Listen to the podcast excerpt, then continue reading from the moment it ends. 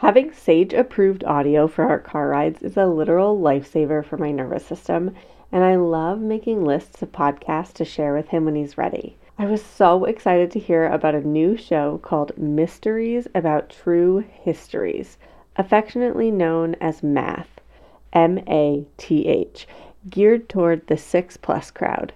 Every episode follows two best friends, Max and Molly, who work together to solve riddles and math equations during their time traveling adventures. Episodes drop every Thursday and are about 15 minutes long. The perfect length for car rides and meal times and stacked with so much laughter that your kiddos won't even realize how much they're learning. So tune in to Mysteries About True Histories with your kids. You can follow and listen on Apple Podcasts or wherever you get your pods. You're listening to Voices of Your Village, and today we get to chat with KC Davis, the author of How to Keep House While You're Drowning. I loved this conversation so much because I feel like I truly, truly needed it. Like, what do we do when it feels like there's 7 billion things that we're supposed to do or that we have to do or that are vying for our attention? And it just feels like there's too much when you feel like you're drowning or overwhelmed by all the things. I'm so grateful for the timing of this episode with Back to School, a season that often feels like there's so much going on and transitions are so hard and it can feel really overwhelming. This is also an episode I feel like I will personally come back to and revisit multiple times with holiday season or when this new baby comes out of my body and life feels bonkers. I'm super jazzed to share KC Davis with you now. I'm also jazzed to let you know that we are starting to announce book tour locations. All locations can be found at www.seedandsew.org slash book tour ones that are currently available for ticketing, ones that are coming soon. And then there's even a spot to be added if you want an email every time we add a new location. You can sign right on up and we'll send it over to you so that you can be the first to know and snag your tickets before they sell out. I'm so jazzed to get to be in person with y'all again. I've missed it so much. And am grateful for the opportunity to pop around the country before this tiny human comes out of my body and get to come meet you and dive into tiny humans' big emotions with you. Head to www.seedandsew.org slash book tour to snag your ticket today. All right, folks, let's dive in.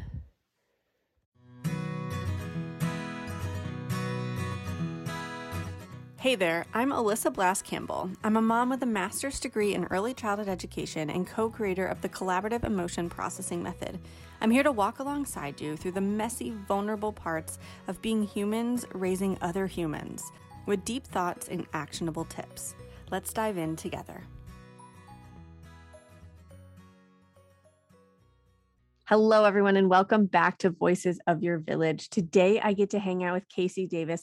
She's the best selling author of How to Keep House While Drowning. KC is a licensed therapist, the creator of the popular Struggle Care website and Instagram, and the Domestic Blisters TikTok, where she shares her revolutionary approach to self and home care for those dealing with mental health issues, physical illness, and hard seasons of life. Across platforms, KC has more than 1.5 million followers. She has recently launched the podcast Struggle Care, which is available on every podcast platform like the one you're tuning into now. KC Davis lives in Houston with her husband and two daughters. And KC, as a mom of one in, I don't know, a half ish growing human, I I need all of this. I'm, I'm so jazzed to get to hang out with you personally today. How are you doing? I'm good. I am good. Summer is kind of a crazy time. My kids just they did school like little preschools last year, and so this is my first like s- true mother summer experience where you're like, "Oh, what do I do with them now?" sure. Are there are they in camps? Yes. Okay, rad. Um, cool. And even that, the like finding of the camps and the logistics and oh man, it's a whole thing. It It's a whole thing. Yeah. Can you share with folks like what I guess what inspired you to write the How to Keep House While Drowning book? What what spurred that? So, all right. Well, first of all, I've always been a messy person. Like I've Same. always been, I mean, I don't know how else to put it. And, Yeah. you know, much to my mother's dismay. And I got pregnant with my second kid, like they, she was due early 2020. And three weeks after we had her was when everything shut down from COVID. hmm And I went from having all sorts of supports to having no supports overnight. We were in a new city. We didn't have any family here. Um, and my husband had just started a job at a law firm. So he was working a ton.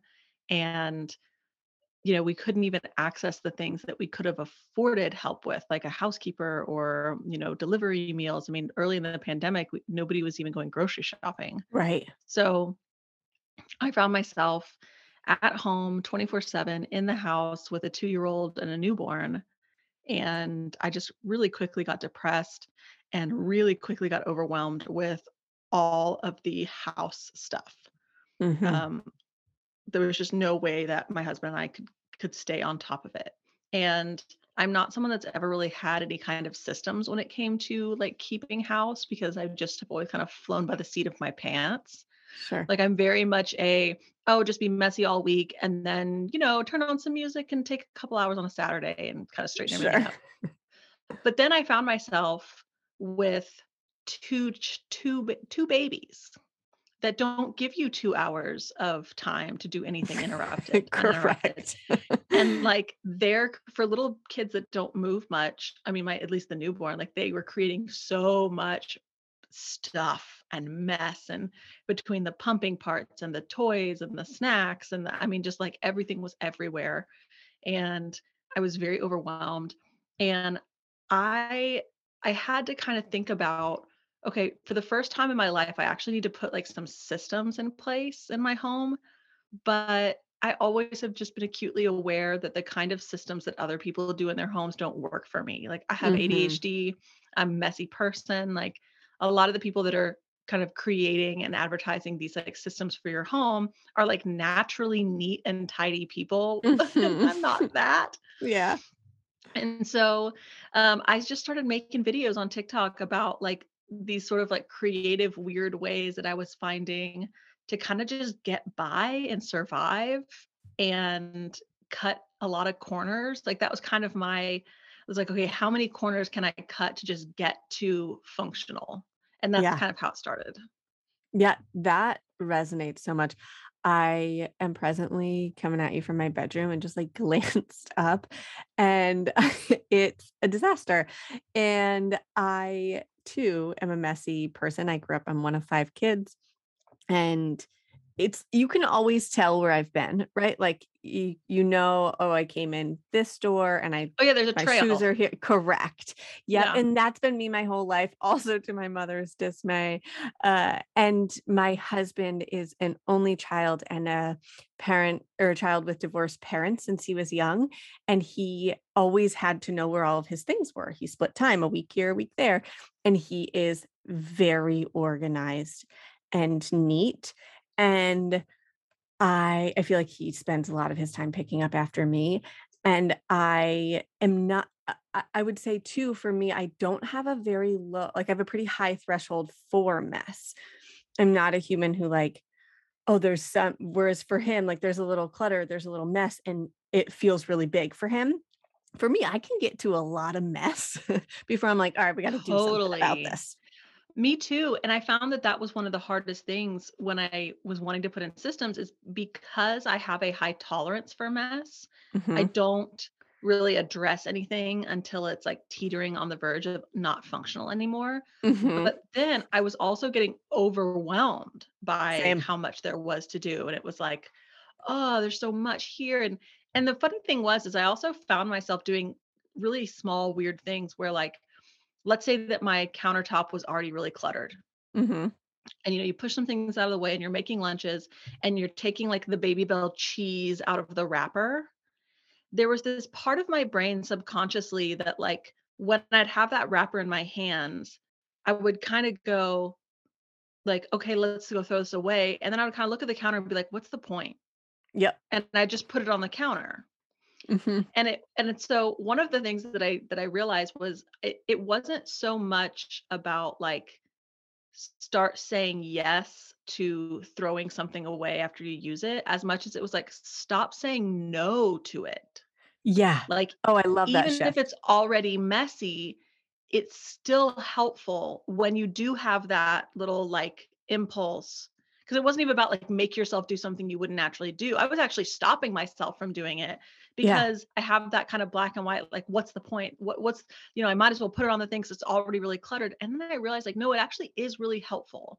Like even if i'm not going to clean everything right now even if it's already cluttered to throw a tiny Babybel wrapper away when i kind of feel the impulse to like still helps and Yeah. there's so much about being a messy person and wanting to keep a functional house. And I truly believe you do not need to make yourself a not messy person to hmm have a functional home Well, thank to have you. a Great. tidier home. I don't know how to be other something else. I don't know how to be I something else. really can't. Like, I tried one day where I was like, okay, everyone keeps saying just pick up as you go. And so I genuinely tried that. And at the end of the day, I was miserable hmm and my home still wasn't tidy. hmm Like, hmm my brain doesn't work that way. I can't shift attention back and forth that quickly. Um, and I made a really funny video about it where somebody was like, Well, just clean up after you go. And I responded to it and I was holding one child and I was like, Okay, so we just had breakfast and there's oatmeal all over the floor. Should I clean that up or should I go clean up the vomit that somebody just vomited on the floor? What like a cat just vomited. So I guess I'll go get the cat thing first. And let's throw that in the trash. Here we go. It's in the trash. Oh, wait, somebody needs a band aid. Let's go put a band aid on it. Oh, somebody just shat their diaper. Like, and you're just like ping ponging all, all these things. And it's like, and then at the end of it, I was like, and also, if I don't leave right this minute for the park, I will not have time to take them before nap time. Correct. Yep. So I, I physically can't be in more than one place at once. And that's true, I think, of all people who are mothers or fathers. But add on to that the fact that I have ADHD and I already have compromised like working memory and attention span and all that hmm kind of stuff. And it just takes it to the next level. So I had to find ways that worked for my brain to kind of get some systems going. Yeah. Okay. I dig this. I'm wondering, you know, one of the things that I feel like comes up for me is like the supposed to tasks that honestly I don't Mm, care about. But um, but yep. then like there's a part of me that's like, well, I'm supposed to X, Y, and Z. I'm supposed to not have this pile of mail on the counter. I'm supposed, but like I don't actually care if it's there. Like it Yeah. doesn't matter to me that it's there. And so I'm wondering about that, the like supposed to tasks and what it looks like to, I don't know, figure out like the difference between supposed to versus uh the like Need to or fun- want to. yeah and like what it actually helps you function Well, I think unfortunately, as women, we really get socialized to believe that our job is to nurture and tend and care task, Mhm. and that our ability to do that is completely fused to like our identity or worth as a person. Yeah So, you know, we're we're almost socialized to um be neater, tidier, kinder, less assuming, take up less space. And so we grow up with this sense that keeping house is this performance of worthiness. And there's one set way your house should look. And if it doesn't look that way, it's something wrong with you. You're not doing something right. You're lazy or you're not good enough or you're irresponsible. And I think that's really the first hurdle is recognizing that we have to stop thinking about how you keep house as this performance of worthiness and instead look at it as, you know, these things like it's not my job to serve my house. It's my Yeah. house's job to serve me. oh i love that And so, you know, whether my mail is piled up in a pile on the coffee bar or whether it's like neatly put away somewhere, neither one of those things makes a functional difference to me personally. Like I'm like you, it doesn't matter to me. And so the first step is really recognizing like what in my home makes a functional difference to me and my quality of life and what doesn't. And and you know, obviously it's a little more complicated if you've got multiple people with maybe different levels of mess tolerance. Um, but yeah, I mean, like I'm not ever gonna put time and energy into a mail pile, but beyond okay, which of this do I need to throw away? Correct. Because it does make a functional difference whether I have clean dishes or whether I can access my sink or whether there's a clean, safe place to make a sandwich in the morning, whether we have clean clothes, whether I can walk through my house without tripping over. And and so I always think about function in three layers. So imagine like a cupcake. That bottom layer of that like sponge cake, that's the same for everyone. That's our health and safety layer. Yeah. So we all deserve a safe and sanitary home. So this would be like, let's think about your floors. Like the health and safety aspect of like cleaning your floors is like number one, removing any objects that might cause people to trip. Mhm. Um, and then also like things on the floor that could breed bacteria or mold. Like we don't want, you know, Sure. cat hairballs on the floor. We don't want too many crumbs on the floor for too long because you know you'll get ants or bugs or things like that. And so at that point, it's like, okay, that's the most important thing. That's your baseline health and safety. Like those things need to be addressed. And so you can address those things without having a perfectly clean floor. And then your next layer of that icing layer is comfort. So there are going to be differences between you and me and everybody else about like what is the comfort level of our floors. And so for me, I really like to walk barefoot in my house. And so I really dislike that feeling of getting all Mhm. those like little bits of junk on the bottom of your feet, Sure. you know? Yeah. And so that would be like the comfort layer is that in those major thoroughfares, when I have time, I like to go through and get them swept up, right? Yeah. And that doesn't mean that I have to be on my hands and knees at the baseboards or in every single room, but those are kind of the major thoroughfares, especially in the kitchen, that just are make me make my life more comfortable. And then that cherry on top is just happiness. Like it does make me happy to sit on my couch and see that gleam come off of the hardwood floors Sure. that you can tell Yeah. like oh there's no there's no mud stains there's no shadows there's no right like and everything's all put up like yeah that does make me happy but like Yeah. But that way when i think of things in that way it allows me to prioritize because i'm not always going to be able to bring every care task up to the cherry on top right? Yeah. so you, we can do this with anything like your laundry basic sponge layer safety and sanitary clean clothes that's it Mhm. just clean. And then your comfort level might be like without wrinkles. Maybe you, you're more comfortable when your clothes aren't wrinkled. Maybe the comfort level is knowing where things are so I don't have to Mhm. search for that one shirt that I like. So having something maybe a little more organized. And then maybe that cherry layer on top is like the I love it when everything is perfectly tri-folded and color coordinated and, Sure. and just perfectly organized. It's just aesthetically pleasing. And all of those layers are valid. But I, I also know that it's valid if I have a kid that's sick or if I need to rest that day or if I need to go to the spa with a friend Yeah. because you know they're having a hard time, if I need to go if something comes up, if I need to go be room mom that day, that like it's okay to prioritize things over the cherry and even over the icing. Yeah. I love this so much. Okay. As you were saying it, I was thinking of like, what are those spaces for me? Like, we have a playroom and really there's toys all over my house, but we have a playroom. And what I have found is my two year old is more likely to have longer periods of independent play when the playroom is clean. And so for me, the like, I, I think function part is he, it gives me time to breathe and have a minute and that allows me to be a better parent and just kinder human in general when he has more independent playtime and my entire purpose of like cleaning up his playroom at the end of the day or at nap time or whatever is really to get time back for myself when I need it And that's a kindness that you do for yourself and for your kid. That's not a I'm a bad mom if it's messy, you know, Right. I've I've done something wrong, it needs to look nice all the and that's really important because when we buy into that I'm a good mom if it's clean, we can go so far as to even make it unfunctionally clean, Yeah. you're not letting your kid get enough toys out. You're insisting that they clean up at the end of the day, every day, regardless of whether they're in the middle of a project they want to come back to the next Mhm. day.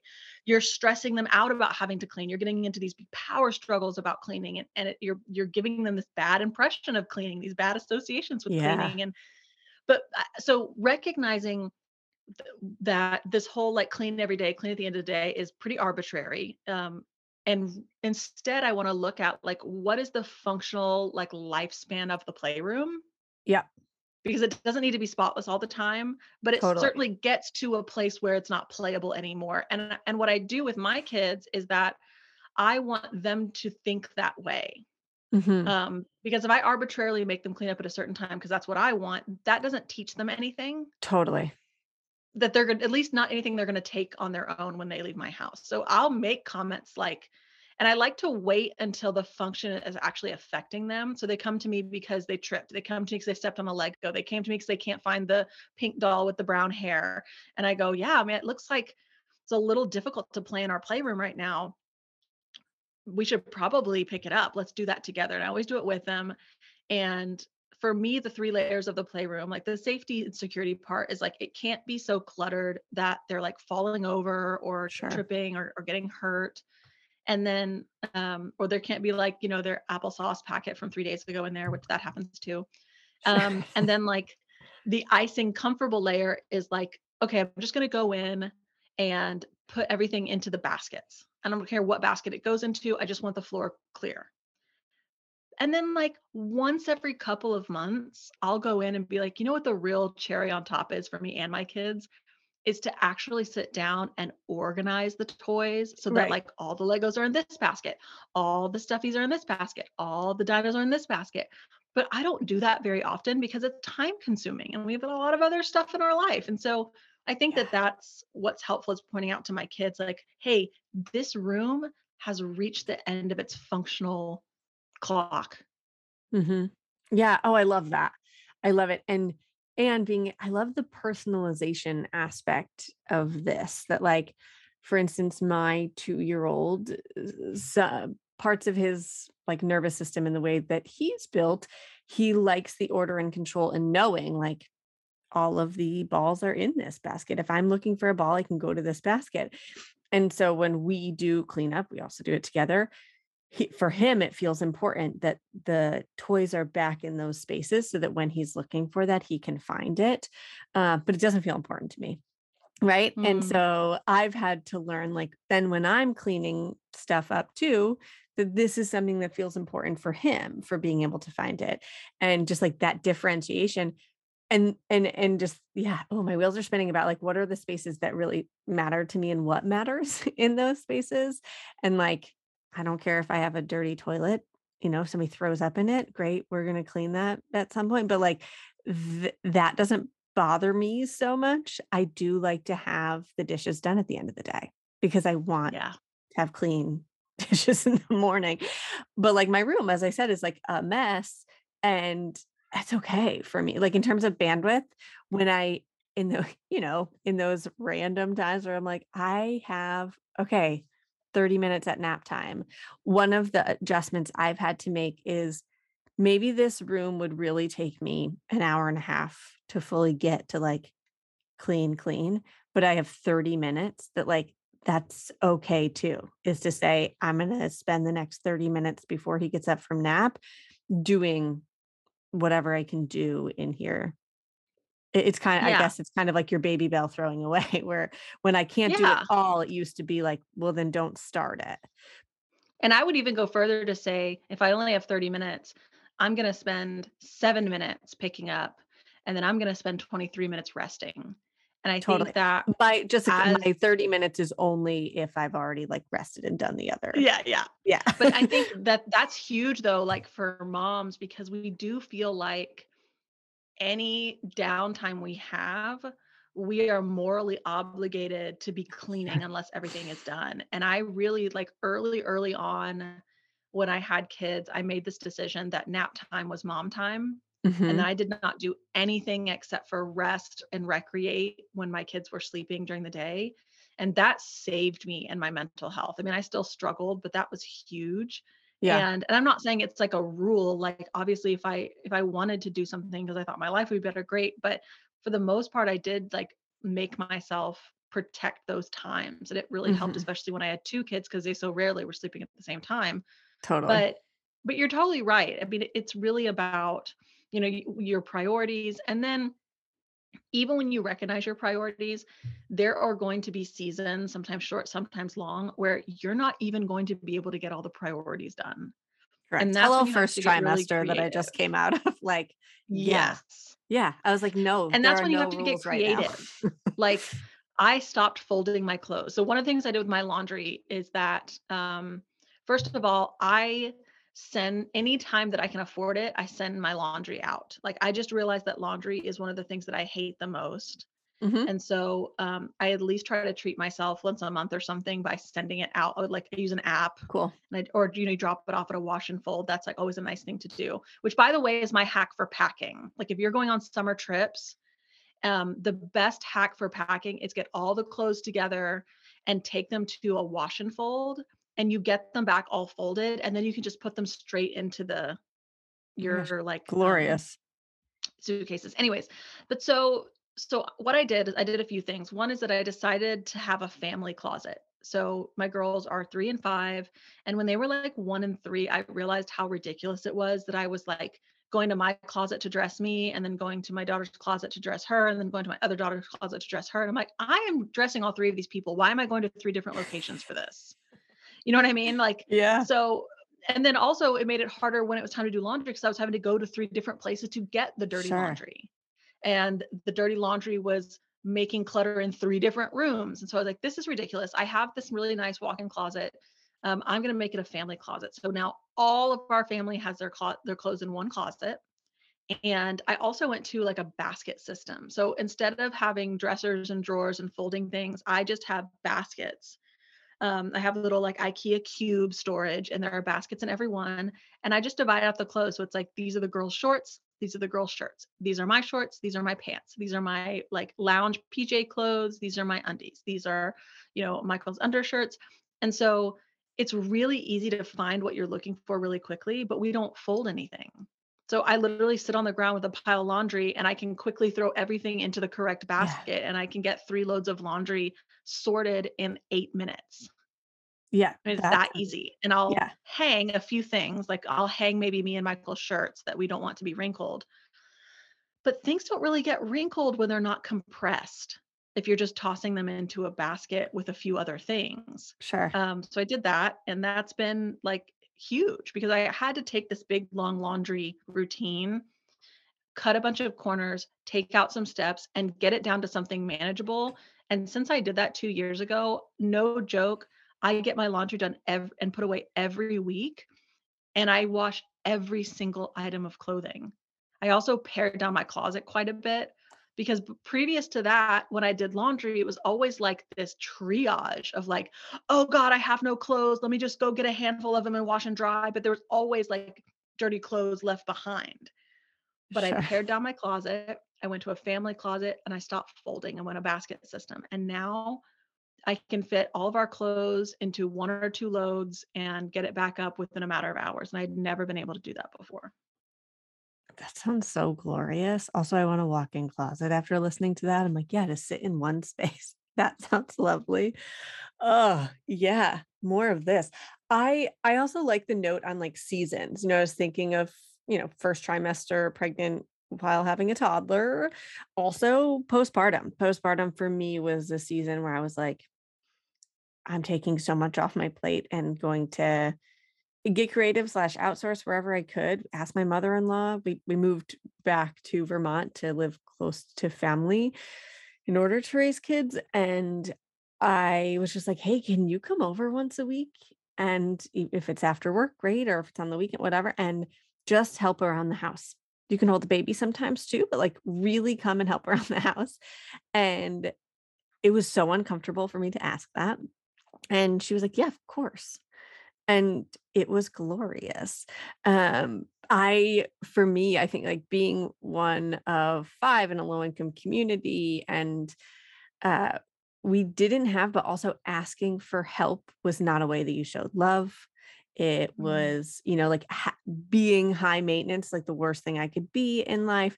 And uh, so that for me has been a practice of like in in just saying like, "Oh, I'm gonna bring my laundry to a wash and fold," like, inside of me feels like asking for help, and I have to, like, be really mindful of that part that comes up each time that I'm going to ask for help in whatever that might look like. Yeah, so I I if there's anyone listening that, like, also feels that way, I I think for me, it's just been the awareness of that part and then being able to recognize, like, yeah, it makes sense to feel that way given how I was raised and Yeah. I am a lesson. And you bring up such a great it's just a great point about so much of this is about our emotional relationships to care tasks Mhm. because if you are from a community that does not have enough resources or a family that does not have enough resources um, asking re- you know helping each other asking for help that's not necessarily how you show love you show love by not burdening somebody Correct.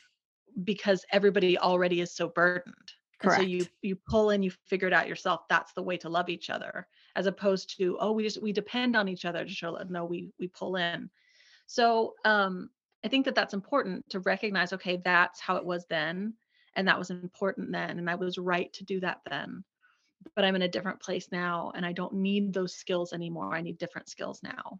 Yeah. Um, and and so you know we I've talked to a lot of people who grew up in neglectful or abusive or hoarding environments, and now they feel as though if one thing is out of place, they're going to spiral and they're going to be like their mom. Or if one thing's Sure. out of place, they're going to traumatize their child. I've had people that came from um, situations where, you know, their parents were really cold and required that everything always be put up, and they got in trouble if they left a toy out. And now, fast forward, they have anxiety if anything's out, or they go the opposite and they don't want anything to be organized because they have this sort of, I'm autonomous now.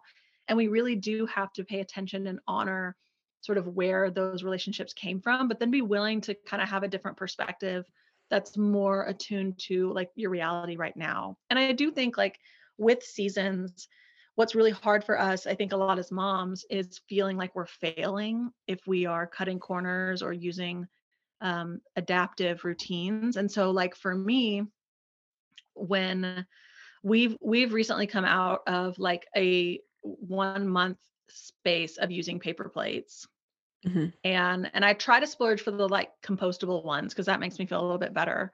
But um, I mean, I just got I was dealing with some health stuff. Uh, we were dealing with some things with our kids, and was like, this is too much. I'm not able to get the dishes done as frequently as I'd like to, and so like we still use our cups, we still use our silverware, we still occasionally use our bowls, but like I just went to paper plates because doing that allowed me to do the dishes once a week and Yeah. it wasn't some giant pile. It was just a big pile of silverware and some cups. Yeah. Um, so I think that's important, you know. And when you were talking about, you know, asking your mother-in-law to come over, there's a lot of different ways we can get creative about that. You know, you might have you you might not live near a family member that can do that, but you might have a friend that maybe they're struggling with a task that's different than the tasks you struggle with and you switch you say i'm going to come over and bring my laundry and we'll do our laundry together and i'll help you do the dishes right or you know on saturdays you drop your kids off here for two hours the next saturday i'll drop my kids off there for two hours so we both get Mhm. a break or you know let's call each other on the phone and facetime every sunday and have an hour where we just do stuff around our house and it's called body doubling where you have somebody there to they don't even have to be helping you with the thing just someone having Yeah. someone there is helpful Yeah. um, and then i used to do things like i would jokingly call them my closing duties where there was a long period of time where because of my kids age and our activity like every night after my kids went to bed at 7:30 I would spend 25 minutes doing closing duties, which was just like 4 or 5 things. It was like load up the dishwasher, uh, take out the trash, uh, clear the kitchen island, and then um, make pre-make my coffee for the next morning. And I could leave the whole house a disaster. But if I came downstairs and did those four things, no more than 25 minutes, I was setting myself up for success in the morning. Yeah. Because we tend to go one way or the other, like you mentioned. Like we either come down and we see this big disaster and go, oh, I can't, and sit down and do nothing. Or we come down and go, oh my gosh, I have to. And then we do everything and we don't, we yeah. do it into the hours of the night. We don't ever rest. We don't sit down. We constantly feel exhausted. And so finding a middle ground where it's not going to be perfect. It may not even get the whole house functional, but I can still honor my present needs to rest and my future needs to function. It's so frustrating to spend the money and effort to buy your kids clothes just to have them grow out of the size within a week, or have your kids complain that they itch, pinch, or just aren't comfortable. If you're with me on this, you've got to check out Posh Peanut. Their sensitive skin friendly clothes are made from viscose from bamboo, stretch with your kid as they grow, and they're also made to last. Posh Peanut makes thoughtfully crafted, super cute clothing for kids and families. It is the softest thing, y'all. The design is all done in house with different patterns, and it came in the mail. And I was like, oh my gosh, I want to wear this for myself every day. Their Luxe women's pajamas and robes were all that I wanted to wear postpartum for nursing and hanging out on the couch with Mila. It helps so much that the fabric is breathable and chemical free, which means they're delicate against Mila's sensitive skin too.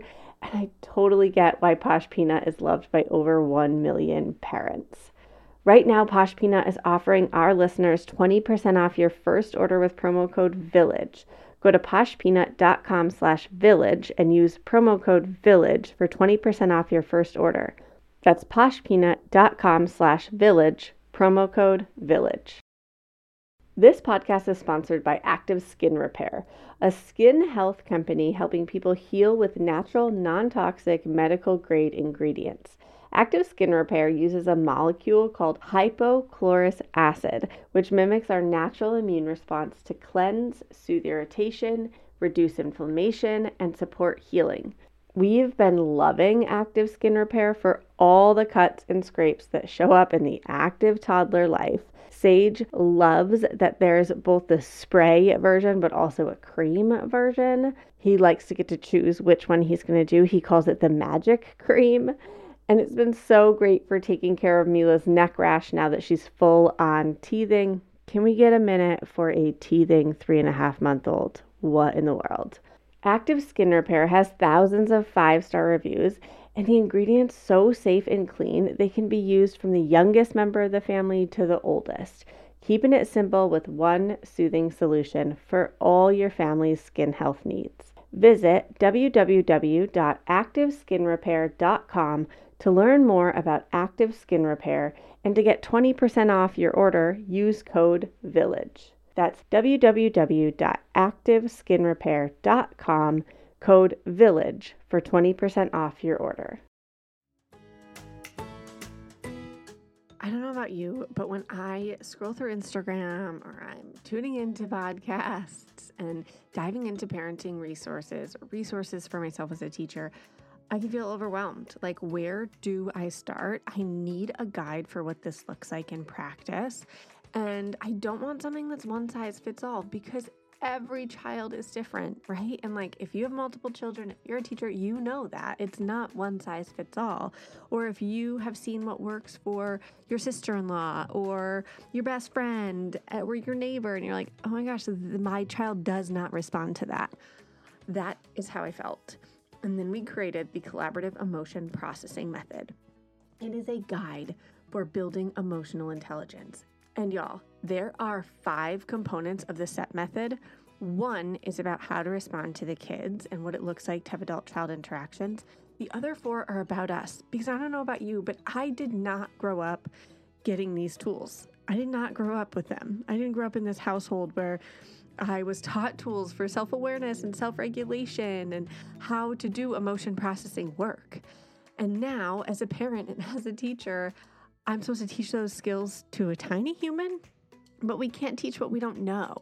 And so, my first book, Tiny Humans, Big Emotions, is here to support you.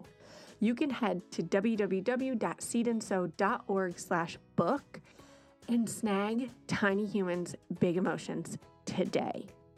This is a game changer. It's going to build these skills with you, for you, so that you can do this work alongside building these skills for your tiny humans so that they can grow up with a skill set for self awareness, for regulation, for empathy, for social skills, for intrinsic motivation, a skill set of emotional intelligence so that they can navigate all the things that come their way in life.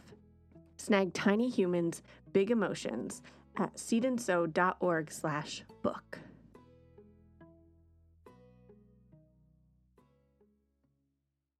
Yeah, I love that. And again, I love how personalized it is of like what I need to function the next day might look different than what my best friend or my sister in law or whatever needs to function the next day. And so what we do with those 25 minutes might be different.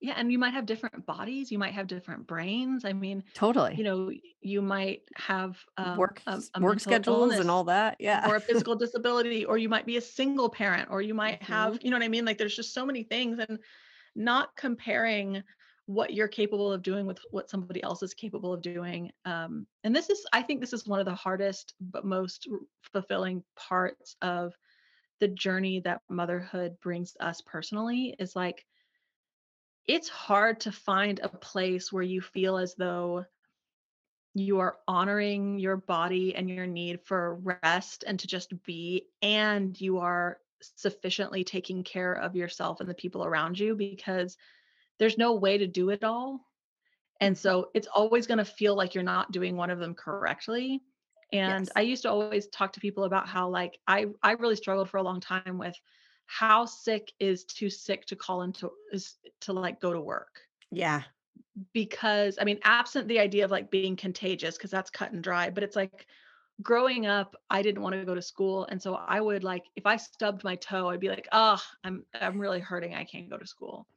And then i got to a place where i was like i don't want to be that way anymore. But then i went in the opposite direction and i was like unless i physically can't get out of bed i should get out of bed and go to work and then somebody was like why are you doing this to yourself? and i realized that like there's no like magic like nobody can really tell you what the magical right place of feeling too shitty to do something. Totally. like when do when do i push through? When do i not push through? When do i like there's no objective right answer. You just have to kind of fumble around and be on guard for that like false guilt yeah. And it's different in different seasons, I think. I I have always until seed worked jobs where if I didn't show up, someone had to in my place, right? Like I was a waitress. I worked in direct care for folks with mental and physical disabilities. I was a teacher, the early child educator for a long time. Like that's been my career. If I don't show up, there's no one to take care of the kids in the classroom. Like there needs to be somebody else in in early ed in childcare we don't have a sub pool usually to pull from like you might have in k-12 so there was always this part of me again this comes back to asking for help um, where i would have to inconvenience somebody else or burden somebody else to meet my needs like i have to have like a norovirus and highly contagious mm-hmm. before i'm doing that and i then like that shift into motherhood and really recognizing like oh yeah no actually i can tap out and i do have a husband in this relationship who is a co-parent and he can tap in and he has no problem tapping out. Like oh. he is way more i mean he's super awesome and engaged but when he was sick he's like yeah i'm in bed and i'm sick and i'm like yeah of course and i just like take it on but when i'm sick i'm like oh, i can come down and help with dinner and then i'll just like go back to bed right? Like that is so deeply ingrained and such a strong part of me that yeah i think the like nurturing and caretaking i'm wondering for you um, with the girls going back to school what are things that you have found or yeah that have worked for you in that season of like the return the the switching of seasons the going back to school in this instance or you know maybe even coming out of school or going through holidays et cetera where routine is going to shift and um, there's a lot of newness happening. What are, what are your thoughts there? Yeah one of the things that um that i had to kind of be honest with myself about and that i no longer have shame about is that like my children know that i love them desperately um but I also have come to realize that I need a certain amount of time not direct caregiving my children in order to maintain mentally healthy. hmm And, you know, I felt really guilty about that for a long time. Cause I mean, I spent the first few years of their life literally 24 7, yeah 365. yeah And there was some really intense depression and there was some really difficult times and there was some really, it's just awful. And when my kids started to do like a little part-time daycare, um, literally my psychiatrist made me do that because she's like, you are not going to be okay if you don't get some some breaks. And um, I did that, and I got to a place where I was like, oh, I'm I'm being able to function more. And then they would have us a break, and I go right back to feeling so overwhelmed. And it's not that way anymore. But like for example, you know, we came to the end of the school year and there was going to be uh, five weeks before we went on vacation. And what I did was I said, okay, for the first two weeks of summer, we're not going to do any camps. It's just going to be like fun two weeks, mom and kiddos. And then by the way this is my nightmare I'm putting these little MFers in camp. Like, and I am someone who, you know, so I work for myself, uh, and what I do is I literally I make TikTok content, I write, um, I record my podcast. So I don't have this like super demanding schedule. Um, I need a little childcare, but not a ton. But I've gotten comfortable arranging more childcare than I quote unquote need hmm um, where I feel like if I'm not actively making money every second, then it was wrong of me to get childcare for that moment. yeah Um, so so I did that because I knew if you give me weeks and weeks and weeks of me and my kids just staring into each other's eyeballs, none of us are going to be happy. hmm And I've let go of the expectation that I would be a good mom if I was able to do that, or I should be able to do that. And so I was like, oh, okay, here's what we're going to do. Two weeks is what I can do hmm honestly, like 2 weeks is what I can do because I can sit down and go, for these 2 weeks, I'm gonna plan things out. We're gonna go to the pool on Mondays, Wednesdays, and Fridays. We'll go to the zoo on this day. We'll do an art project. I yeah went and bought enough stuff for there to be an art project every day. I I planned out going to the pool most afternoons because for me, I realized like I'm the kind of mom like I want to take you on adventures and do fun things. Um, and then I want to come home in the afternoon and I want you to go away and play. hmm Like I, I'm sure I'm just I'm I'm not a like get on the floor and play Barbies with you mom. Um, and that's hmm okay. It's just not my strength. I do it sometimes because my kids love it, but I I mostly lean into the things that I'm good at, right? Which is let's do a picnic, let's do an art craft, let's do something that's a little more structured that I can really get into and we can enjoy each other. So so that's part of it is like, okay, I'll take two weeks. We'll do the fun balls to the wall summer free fall no structure thing and then they'll go to camp for 3 weeks so that I yeah can work. I can I can rest. I can do some things around the house that need to be done. Um, so I don't know if that answers your question, but that's just like an example of that. Um, I I mentioned like you know I sent laundry out for a while. yeah Um, I've been using paper plates recently. Um, I try to outsource as much as I can.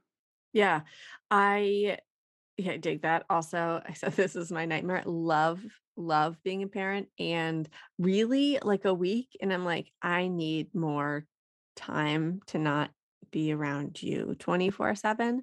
A week is my, that's my cutoff where I have found like I'm then not present.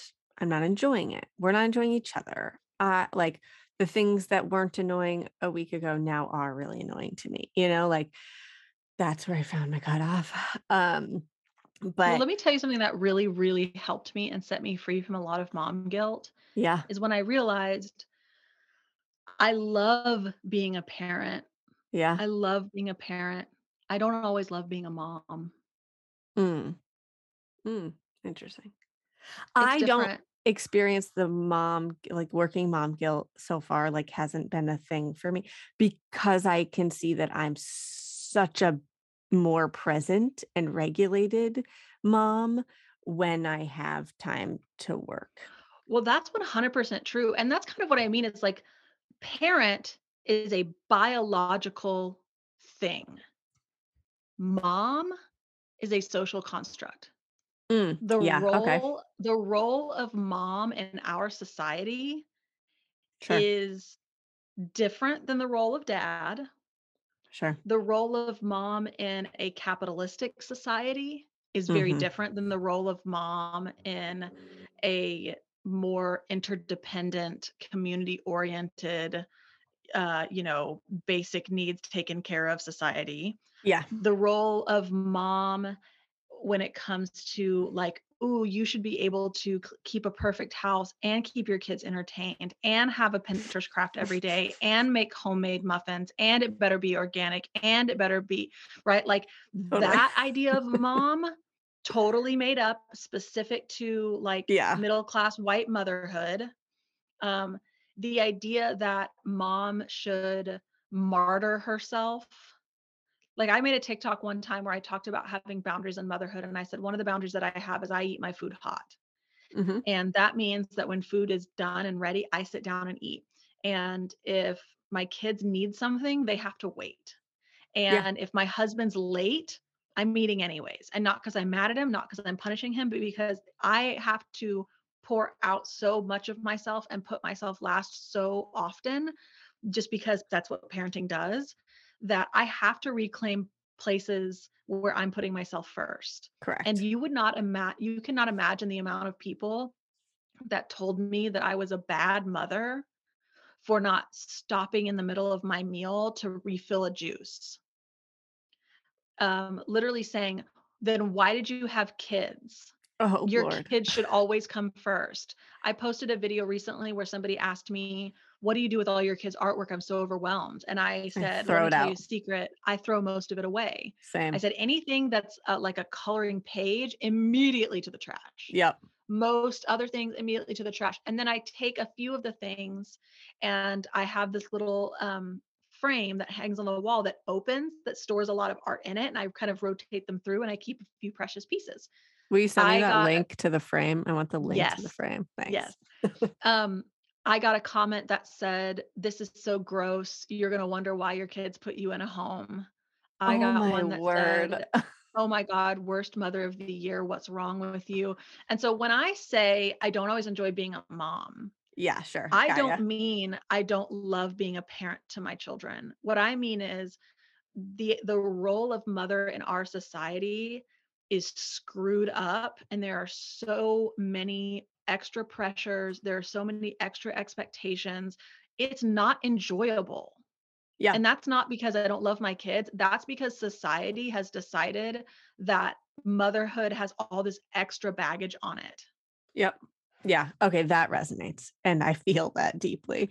Um, I one thing that I've noticed in I feel like there's a couple different responses, not consciously, but subconsciously, to, like, overwhelm, right? Like, going back to school here when you're in a busy season, or for us when we're like, "Alright, we're gonna go on this beach vacation."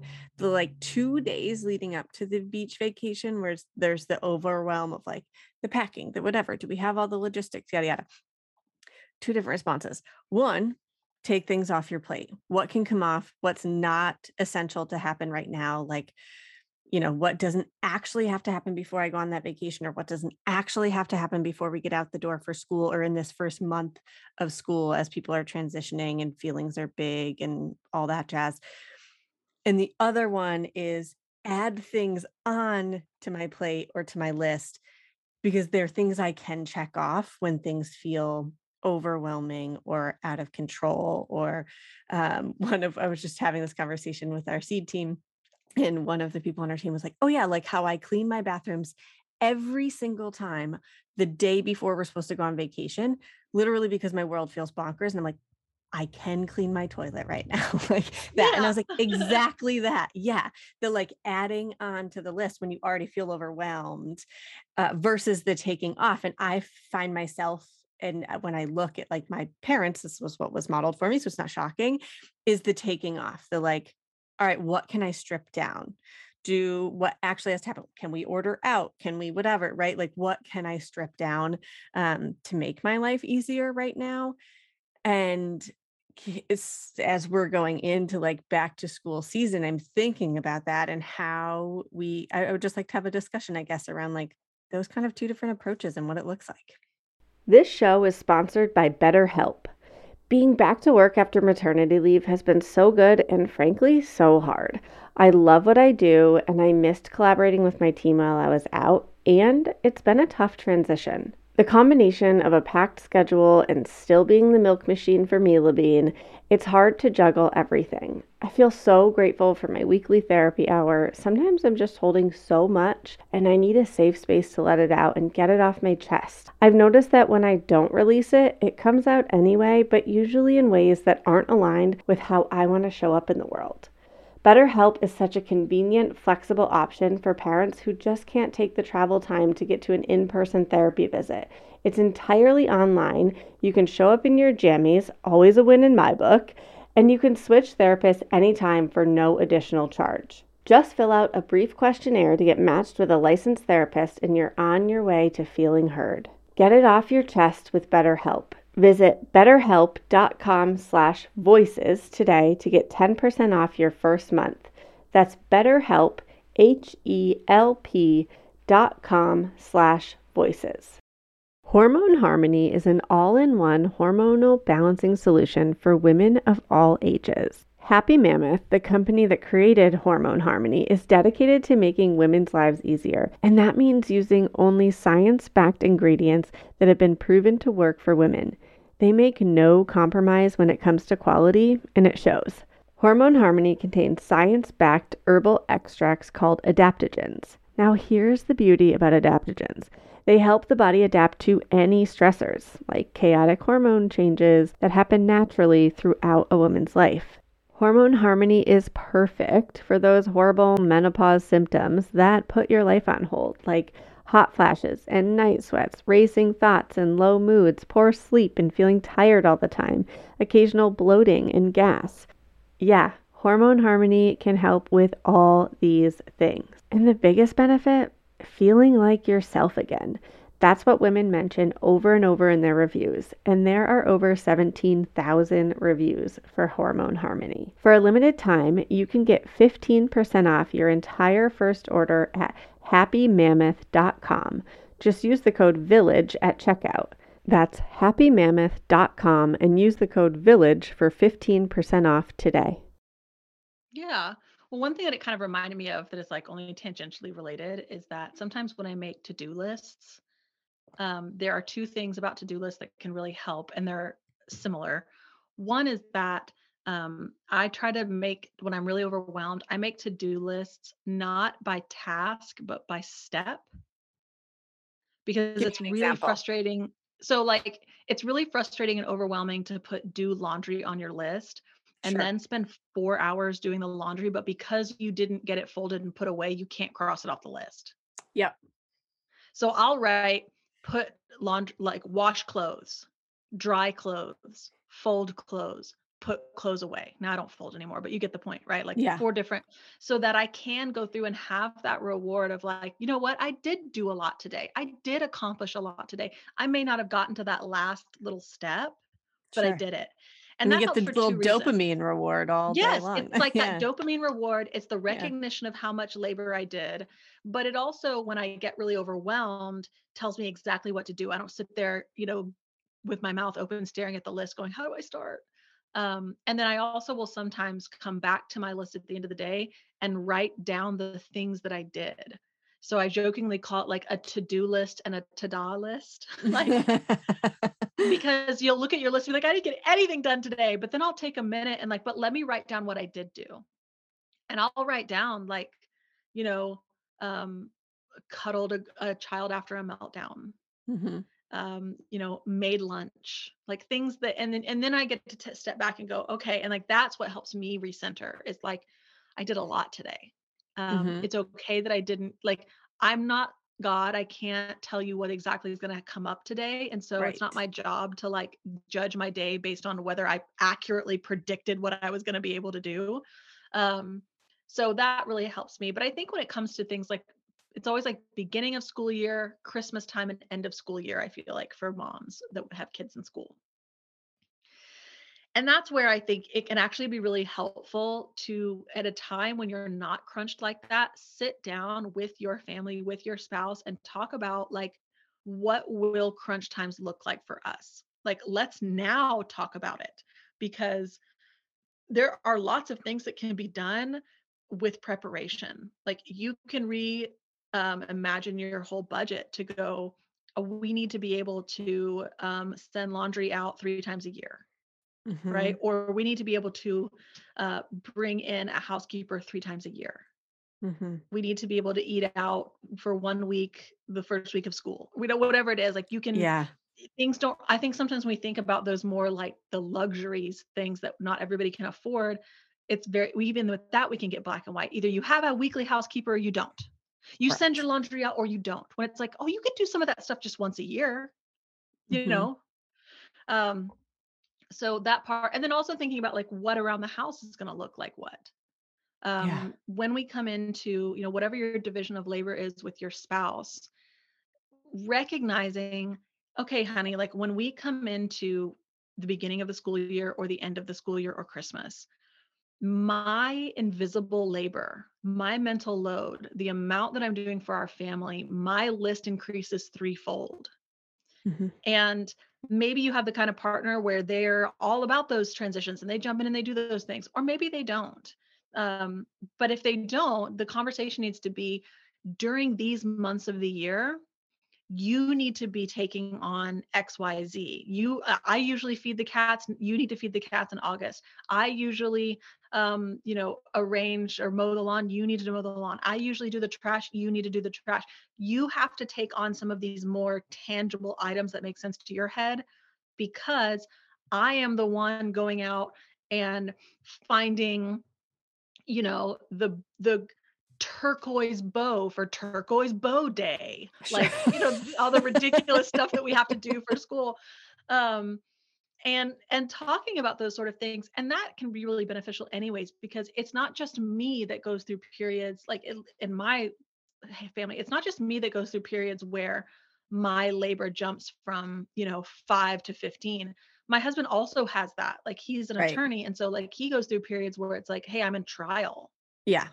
and I see him coming home and being like, "Oh my god, the cats haven't eaten today." Right? Like Right. for his, for his things and having more of a fluid conversation about like sometimes both of our lists are going to jump Yeah. and we're going to we're going to need to both do more and rest more and have more grace for each other and have more grace for ourselves and be reminding each other that you're, we're doing a good job. So, you know, I think part of it is looking at budget stuff part of it is talking about you know re redistributing division of labor in those crunch times and Mhm. then also looking at priorities so like what really matters Yeah. um, in those times Yeah, I love it. And it reminded me of Brene Brown years ago. I heard her in a podcast interview where she was like, it's not 50 50. Like, we don't do 50 50. We do like, what season are you in? Is this like, yeah, you're in trial and it's a crunch time for you? Like, maybe it's 80 20 during that season. And then we get back to a shift, and there are times where it's 80 20 on the other side. And, but that it's not always 50 50. And for it to not always be 50 50 and to have that fluidity requires communication.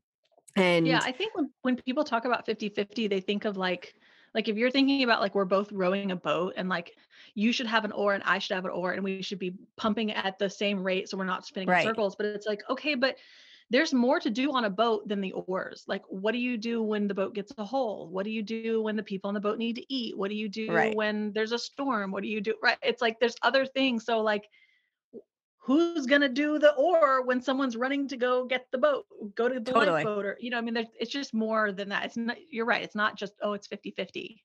Yeah, and I think that that's huge. And when I think like our crunch times you know in this you're right like for us we practice we celebrate christmas and so that is a busy one for us and then um that back to school end of school are both busy and then yeah different work seasons for us one of the things that has become huge is we will sit down and we'll do like blackout dates kind of where all right, Sage is starting a new school right after Labor Day. Cool. Those first two weekends in September, we're doing no travel, we're hosting no one.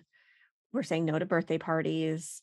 We're really, because he already is going to be spent um, mm-hmm. from just transitioning into a new caregiver, a new school, and all that. And we are going to take on, there's going to be bigger feelings, more meltdowns. It's the physical labor for us in those seasons doesn't shift a whole lot. The emotional labor shifts a whole lot in those yes. first couple weeks of school. And so just looking at like what's our bandwidth, we do blackout dates during those times or right before Christmas and right after Christmas, we'll look at like, all right, we're not hosting anyone here, we're not traveling again here. Like here's what that looks like on either side of it.